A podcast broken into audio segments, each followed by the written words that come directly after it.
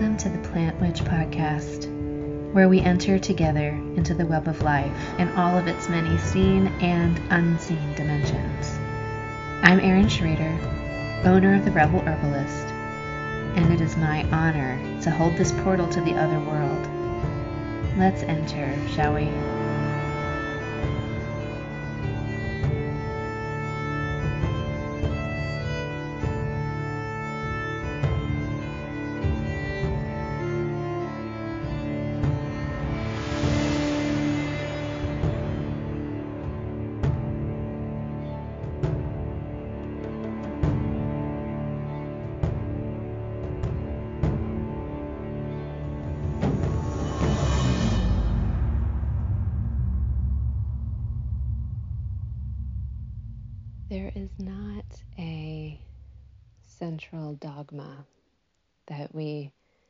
To agree on as practitioners of magic or witches.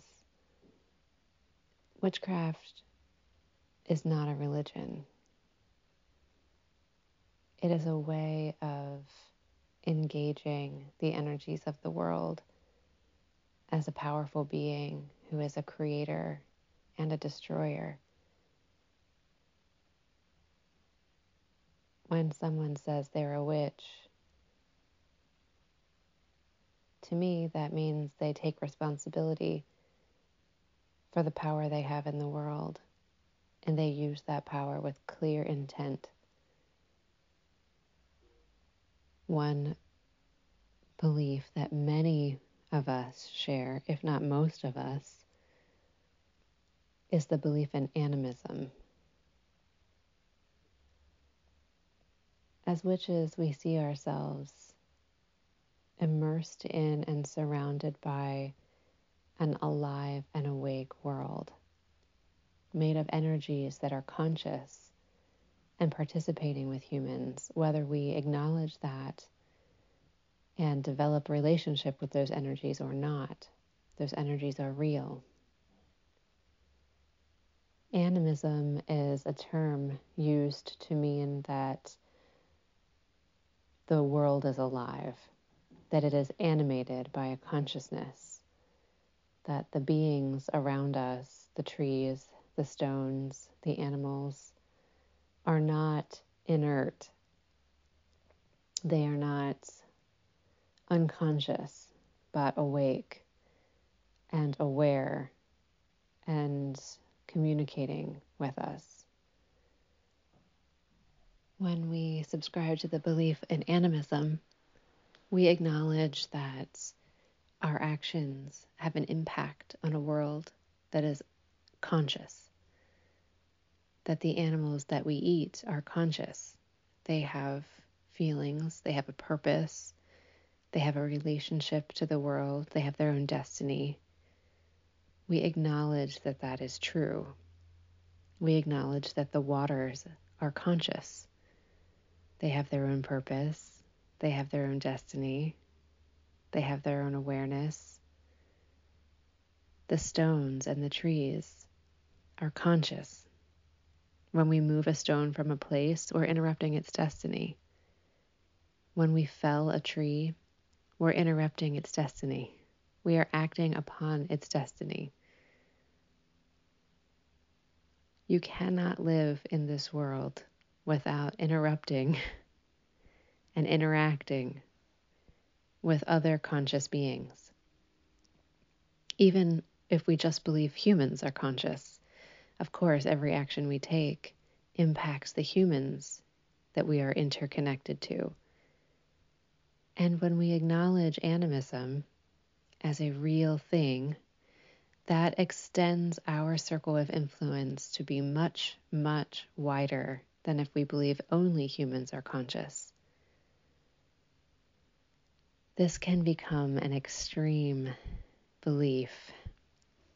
I've heard stories of, I believe they were Jain practitioners who would carry a broom with them to sweep the ground in front of them and prevent them stepping on ants or caterpillars or any sort of unseen insect because they were so aware of the life around them and they were so careful to minimize harm. Of course, if that's a path that you choose to take in your practice of animism, I'm not here to judge that. But I do believe there needs to be a balance in all things. And our interconnectedness makes us responsible for our choices, but it should not paralyze us from making choices. This belief in animism has been the foundational belief for many, many cultures throughout the world, as far back in history as we have um, records of.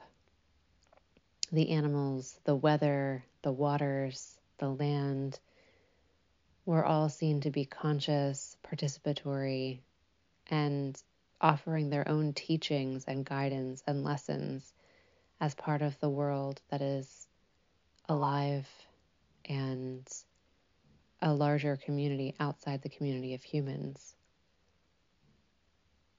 I decided to make this podcast episode centered around animism after I was repeatedly encountered by woodpecker. Um, this is not the first time this has happened, but um, for the past two days, woodpecker has been coming to our windows and our doors and knocking and um, th- these are different kinds of woodpeckers. It's not the same woodpecker. There's a downy woodpecker and a flicker and a yellow bellied sapsucker. So it's not that there's just one woodpecker that's gotten it into its mind to try to get into our house, but several kinds of woodpecker who've been coming to the windows and the doors. As an animist, as someone who believes that all of the world is conscious and alive. I believe that woodpecker is approaching me for a purpose. That on a deeper than conscious level, I am in relationship with woodpecker, the essence of woodpecker. And something is going on in my own personal experience, in my own life, that is calling for a reminder, a lesson, a teaching. And the energetic fabric of this world is answering that call by sending a messenger, and that messenger is Woodpecker. When we first begin to engage the world of energy and the sentience of the world around us, it can be hard to relearn the language of this world it has not been taught to most of us. We don't know what the symbols mean in the way that we once did, in the way that cultures once passed on that knowledge. This makes me think of a quote that I read from Chief Luther Standing Bear. Luther Standing Bear was a Lakota man born in the Dakota Territories in 1868, and he came to the Carlisle Indian School, about 20 miles from my house here where I live, where he was taught in the ways of the white man so that he could be successful in the white man's world. Chief Luther Standing Bear was one of the first students at the Carlisle Indian School. He was 11 years old when he came here. The first 11 years of his life, he was trained and raised in his tradition by his people. And he returned to his people after his time at the Carlisle Indian School. He had a very unique perspective, living fully immersed in both worlds the worlds of the Native American and the worlds of the white man in his education and he, Chief Luther Standing Bear, wrote several books about his experiences. But one of the quotes that stands out to me the most is this one.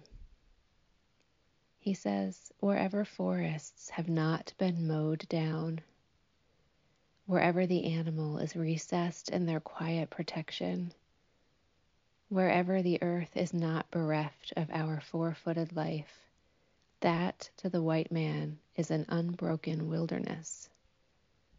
But for us, there was no wilderness. Nature was not dangerous but hospitable, not forbidding but friendly. Our faith sought the harmony of man with his surroundings. The other sought the dominance of surroundings. For us, the world was full of beauty. For the other, it was a place to be endured until he went to another world. But we were wise. We knew that man's heart, away from nature, becomes hard. Chief Standing Bear had learned animism that the world around him was alive, that it was hospitable, that it was something to harmonize oneself with, to stay close to, to listen to, to understand, to participate with. And what he saw from his education at the Carlisle Indian School was a man who was afraid. The white man was terrified of nature, of the wild, and believed it must be suppressed, dominated, and destroyed. And he saw how that would harden our hearts and make us capable of incredible cruelty. I believe that animism is medicine. It's a way to awaken our hearts and soften our hearts once again for us to rejoin the web of life. And so we ask ourselves, how do we do this? It can feel like such a monumental, impossible task. Unlike Chief Standing Bear, most of us have not been raised in families or villages or traditions where we are taught that the trees are family and the bears are family and the water is family. And we're taught to understand their sounds and their patterns as a language that we can understand and participate with. So we are left sort of on our own to do this work. And finding a wise elder who knows this language and apprenticing ourselves to them is the ideal situation, and unfortunately not available for many of us, as these pockets of wisdom have become small and fiercely guarded. So, for those of us who are doing it on our own or in groups together, trying to figure this out, trying to remember how to be here as humans on this earth in a way that is harmonious and cooperative and participatory with the sentience all around us. The best way, in my experience, is to immerse ourselves in nature as much as we can, to observe the habits and the patterns of these animals and trees and waters firsthand, to be out there listening to the sound of the wind and the leaves listening to the sound the water makes as it tumbles over stones, listening to the calls of the birds and the deer, allowing nature to teach us because it will, it wants to. And we can gather help along the way. There are people like Ted Andrews, who has worked hard to compile multicultural symbolism for animals um, as messengers or um, sort of uh, guides that emerge from the interconnected web of life to approach us. Ted Andrews has a book called Animals Speak, um, where he's compiled a lot of information from across the world about different animals. So if those animals are showing up out of the web of life to bring you a message, the way Woodpecker has been for me, you can look in Ted Andrews' book to see what he has compiled as far as what cultures around the world believe that animal has meant to them as far as a language of, of guidance and lessons from the natural world. I believe that these symbols are uniquely personal and that the world's energy interacts with each of us in a uniquely personal way. And so, the way one culture translates a message from Crow might be completely different than what that message means to you in your spiritual journey, which is why it's so important to immerse yourself in nature and understand what those messages mean to you and what your relationship is with those energies. But until you're rooted in that knowing, having books like Animal Speak are a great way to learn and to begin to engage this idea and these energies. So if I look at woodpecker, it's on page 206 of Animal Speak. And he begins by outlining the myth and mythology from around the world of this particular bird. He states that in European folk tradition, the woodpecker was a weather prophet. Its drumming meant that there were changes coming in the weather. Well, that would be relevant for me right now where I live. Um, autumn has really just descended on us. The leaves are changing and beginning to fall. There's a coolness in the air. The days are noticeably shorter. So yes, the weather is changing. That that is um, synchronous with the message I'm receiving from Woodpecker. In Babylonia, Woodpecker was the axe of Ishtar and was associated with fertility. In the Greek tradition, Woodpecker occupied the throne of Zeus and was considered sacred to the god of thunder. It was an oracle of Mars because the drumming was used to accompany battles. In another story, Circe fell in love with a woodland god named Picus, and when he didn't love her back, she returned him to a woodpecker. And so the woodpecker represents this jaded love in the Native American tradition. He doesn't say which, you know, Native American had, there were so many different tribes and cultures within those tribes. And um, when we say Native American tradition, that's a huge blanket term that doesn't really tell us where the information is coming from. But he says in, in one of these traditions, or maybe many, the woodpecker is connected to the heartbeat of the earth itself. So this drumming is connected to shapeshifting and shamanism, who use drumming to enter other dimensions. When we pay attention to the anatomy of woodpecker, its sharp beak, its precise use of its beak to get the tiniest insects out of the wood, that gives us a, a message of discernment and discrimination, healthy discrimination, weeding out what is important and leaving behind what is not.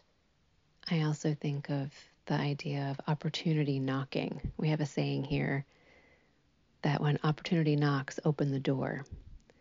And to have woodpecker pecking around our doors and windows, it feels very much like a message of opportunity coming.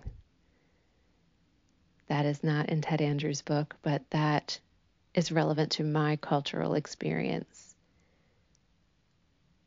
And so I tell you all of this just as a story about how we can begin to engage the energies of the world around us.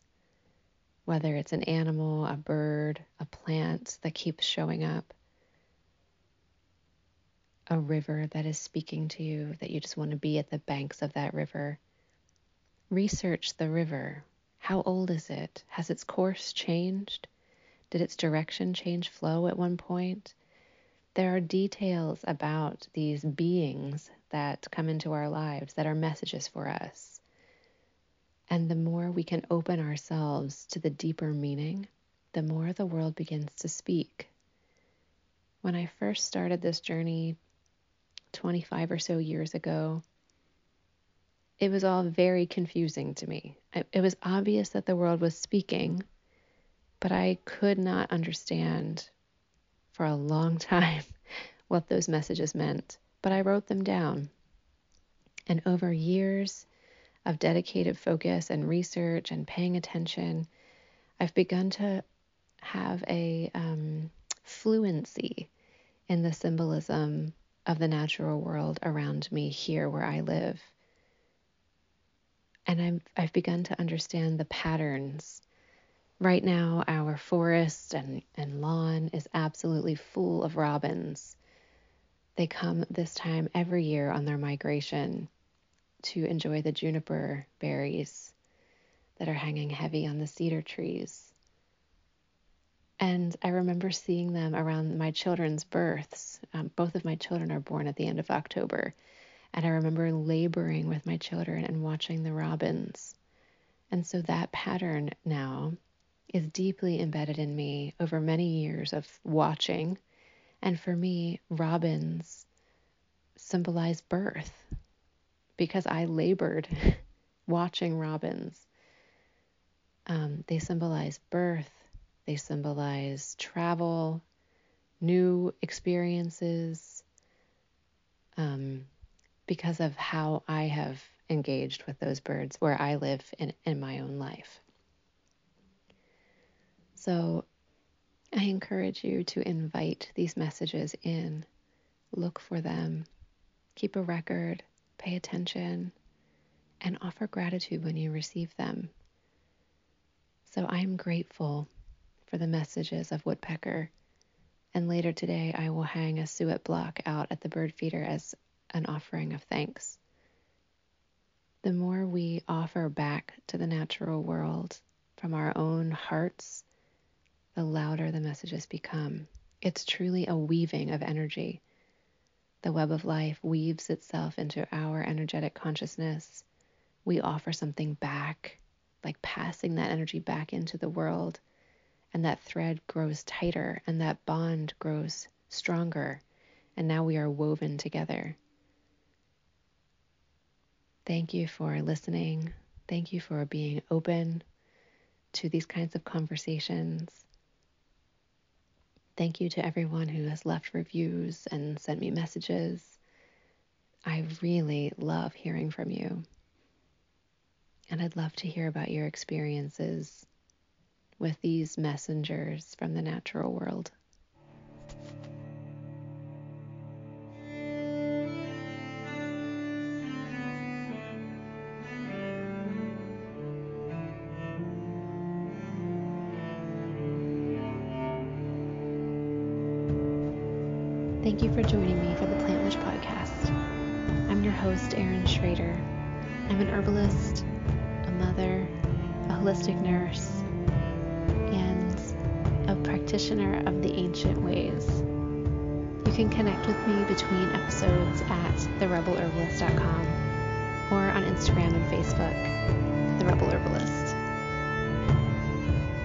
You for joining me